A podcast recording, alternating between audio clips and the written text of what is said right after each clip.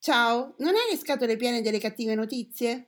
Cercando di restare in contatto e prendendo spunto dal progetto 100 Happy Days, abbiamo deciso con pochi mezzi e tanta buona volontà di condividere solo cose belle. Chi siamo noi? Un gruppo di lettori che partecipano a gruppi di lettura di Casa Serio Editore e in giro per il web. Benvenuti!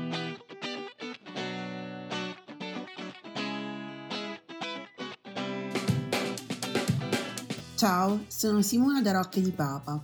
Ciao, sono Irene da Barcellona. Mentre stavamo realizzando una puntata di un podcast per Casa Sirio Editore, abbiamo dovuto coinvolgere gli amici per dare una risposta particolata a un nostro ascoltatore e ci siamo resi conto che la risposta collettiva funzionava. E così abbiamo deciso di intraprendere questo percorso per rallegrare la giornata di tutti con un buon pensiero. Sono appunti, pensieri sparsi, sfoghi o ricordi, non necessariamente parlano di libri, sono un modo per sentirsi e lasciare un messaggio in bottiglia a chiunque voglia accoglierlo. Ci siamo ispirati al lavoro fatto da Alessandra Pagani con il suo 100 Happy Days sull'omonimo gruppo Facebook. E questa è la 55esima puntata di Voci dall'Italia. Buon ascolto! Ciao, sono Marina da Roma. Tutte le famiglie felici si assomigliano fra loro. Ogni famiglia infelice è infelice a suo modo. Per me Levin tutta la vita. All'inizio di un luglio straordinariamente caldo, verso sera, un giovane scese per strada dallo stanzino che aveva preso in affitto in vicolo S, eccetera, eccetera. Anche in questo caso dico Dostoevsky forever. ecco, queste, questi sono gli incipit di due delle riletture più importanti della mia vita riletture perché sono due romanzi, eh, i miei preferiti, i miei classici preferiti, che ho letto, riletto e riletto. Eh, sono Anna Carienina, li avrete penso riconosciuti, e Delitto e Castigo. In genere, ecco, devo dire che non sono una da rilettura facile di libri, perché ho talmente tante cose da leggere, leggere letture da recuperare, eh, liste che aspettano di essere smaltite, che fermarmi per tornare eh, indietro eh, a cose già sperimentate è, è raro. Quindi se io ho riletto dei libri, si è trattato di classici quasi sempre, no quasi sempre, sempre.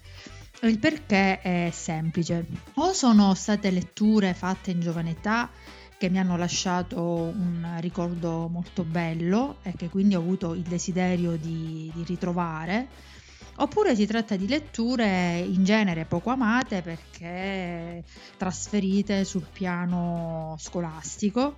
Eh, aggiungo tra l'altro anche la sfortuna di non aver avuto insegnanti capaci di far emergere il bello di determinate opere, ma capaci soltanto semmai di fartele odiare eh, per cui il romanzo per eccellenza più odiato che io ricordo di aver letto con tanta noia e tanta fatica è stato I Promessi Sposi. So di non essere l'unica, eh, sono fra, fra, quelle, fra, quelli che ha forse odiato questo eh, romanzo in, in epoca scolastica. E invece l'ho riletto con una predisposizione completamente diversa, eh, l'ho riletto da poco riscoprendolo uno dei testi più belli della letteratura italiana. Quindi sono stata contenta di averlo riletto, ma in fondo lo sapevo che avrei dovuto farlo. Così come ho riletto I Malavoglia di Verga, quasi tutto Pirandello, ho riletto Madame Bovary, eh, Cime tempestose, Orgoglio e pregiudizio, tutti classici.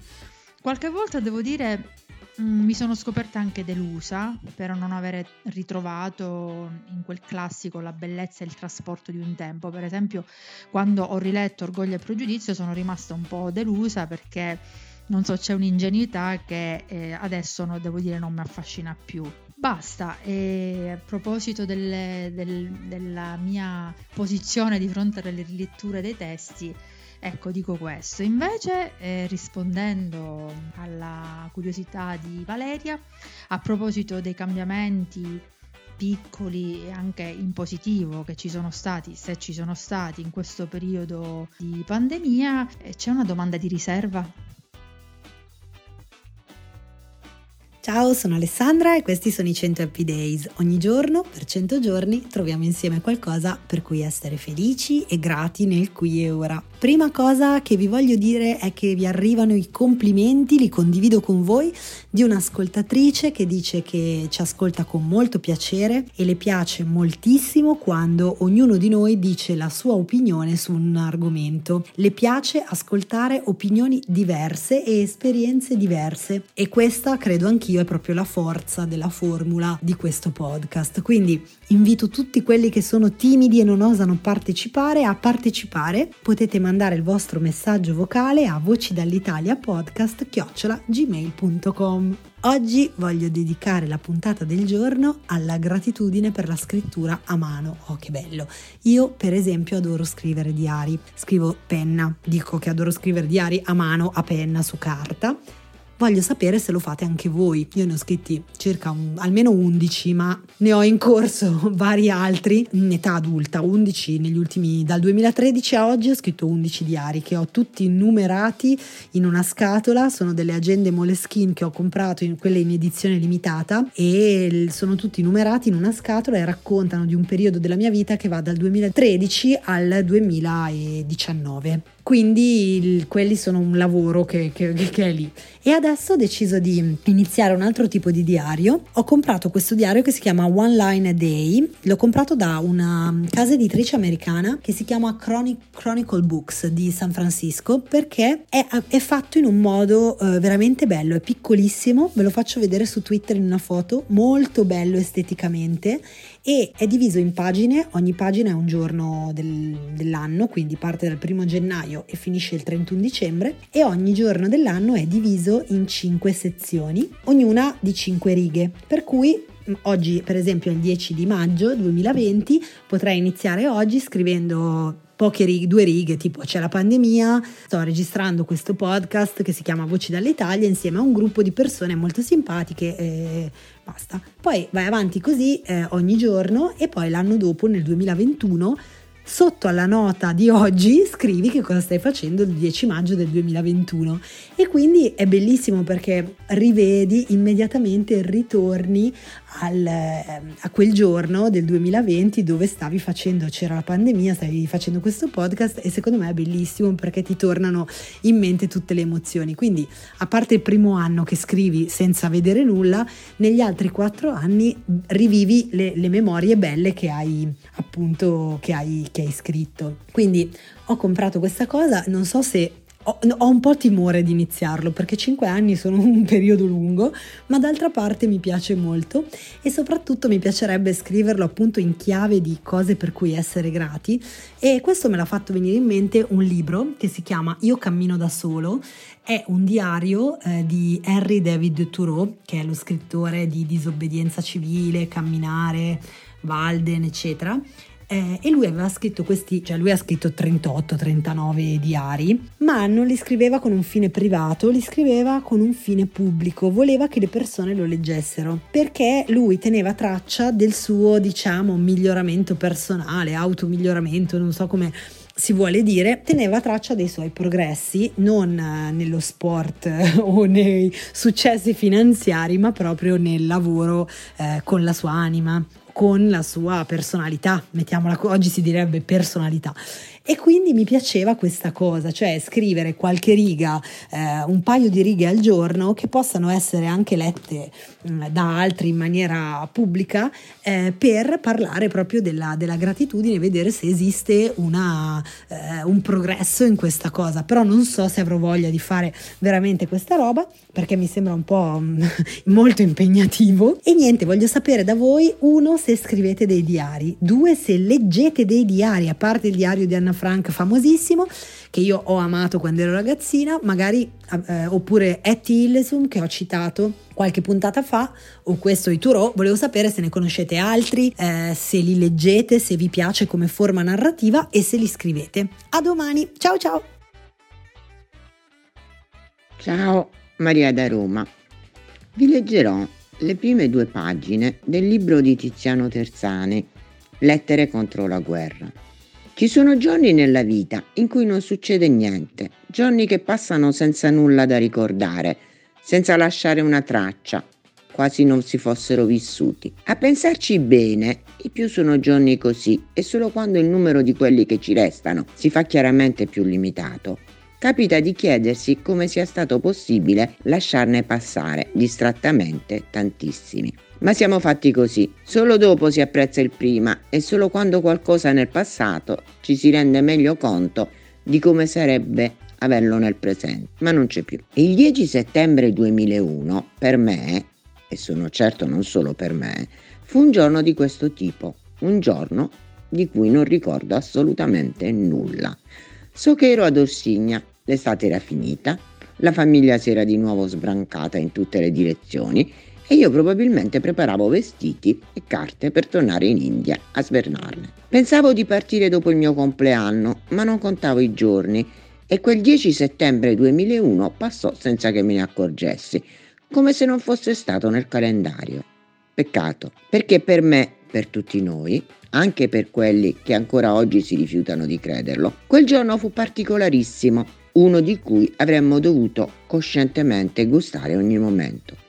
Fu l'ultimo giorno della nostra vita di prima, prima dell'11 settembre, prima delle torri gemelle prima della limitazione delle nostre libertà, prima della grande intolleranza, della guerra tecnologica, dei massacri di prigionieri e civili innocenti, prima della grande ipocrisia, del conformismo, dell'indifferenza o peggio ancora della rabbia meschina e dell'orgoglio mal riposto. L'ultimo giorno prima che la nostra fantasia in volo verso più amore, più fratellanza, più spirito, più gioia, venisse dirottata verso più odio, più discriminazione, più materia e più dolore. Lo so, apparentemente poco o nulla è cambiato nella nostra vita. La sveglia suona alla stessa ora, si fa lo stesso lavoro, nello scompartimento del treno squillano sempre i telefonini e i giornali continuano a uscire ogni giorno, con la loro dose di mezze bugie e mezze verità.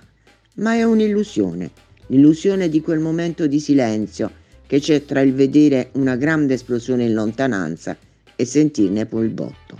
L'esplosione c'è stata, enorme, spaventosa. Il botto ci raggiungerà, ci assorderà. Potrebbe anche spezzarci prima. Tutti capito perché vi ho letto queste pagine? Perché oggi pensavo proprio a quello che ci sta succedendo, a questo virus maledetto che ha cambiato la nostra vita. E certo, allora pensavamo che l'11 settembre ce l'avesse cambiata veramente in modo definitivo, ma adesso ancora di più. E oggi diremo prima della pandemia, dopo la pandemia. Ciao amici, a dopo. Buongiorno, sono Marco dalla provincia di Napoli. In generale non rileggo mai un libro, eh, perché penso come molti di, di, voi abbiamo tanti libri e rileggere mi farebbe perdere tempo su una tabella di marcia già molto lunga. Però in gioventù mi è ricapitato di leggere solo un libro due volte ed è stato il Golem di Gustav Meyrink. Un libro che comunque è meraviglioso, è una storia bellissima e ha un incipit eh, a parere mio straordinario, con, eh, non avevo mai letto una cosa così. Forse, forse avrò letto anche qualche volta qualche racconto di Poe, eh, ma più perché capitava ehm, che da un libro all'altro, per recuperare tutti i racconti, eh, un titolo diverso dall'altro e poi scoprivo che era lo stesso racconto. Però in generale l'unica cosa di cui posso dirmi certo di aver letto due volte è stato il Golem. Ciao, sono Simona da Rocca di Papa e oggi vorrei leggere uno dei racconti della raccolta di Moby e altri racconti di Alessandro VI, pubblicato da Gorilla Sapiens. È un racconto che mi ha fatto venire in mente uno degli interventi pregressi delle puntate precedenti di Alessandra e si intitola Stalker Stoico. Quei consigli che si giustificano perché il consigliere conosce un fatto che il consigliato ignora, tipo non passare da via Garibaldi che c'ha una coda assurda, ecco, quei consigli secondo me sono i migliori. Quelli invece del genere attento che sciare è pericoloso, mio zio si è rotto il perone, Insomma, diciamo che sono irritanti. Infine, i consigli come sii retto e onesto, quelli sono quasi offensivi. Meno male che me lo hai detto tu, pensavo di dover fare il delinquente. Detto questo, io ho il massimo rispetto per i classici, ma devo esprimere una mia piccola perplessità sulle lettere di Seneca a Lucilio, che sono tutte un Lucilio cura la scintilla della tua anima, vestiti sobrio ma non troppo, va bene, ama i genitori ma con moderazione, ti ho visto al mercato che compravi dei mulini, guarda, è meglio se lasci perdere, eccetera. Mille consigli, mai una vera dritta. E poi quel Lucilio ha l'aria di essere uno che insomma si faceva la sua vita. Seneca gli scrive: Verrai ricordato per queste mie lettere dai posteri. Forse però lui non voleva essere ricordato, o almeno non come un povero fesso che deve essere guidato su tutto. Sarà senz'altro una mia fantasia, ma a volte immagino lo sconforto di Lucilio quando apriva la cassetta della posta e ci trovava l'ennesima lettera del grande filosofo. Magari lo inseguiva per il foro dicendogli Lucio, piantala, hai rotto i coglioni, guarda che finisce male. E Seneca, stoico, domani gliene invio un'altra. Ciao, buona domenica!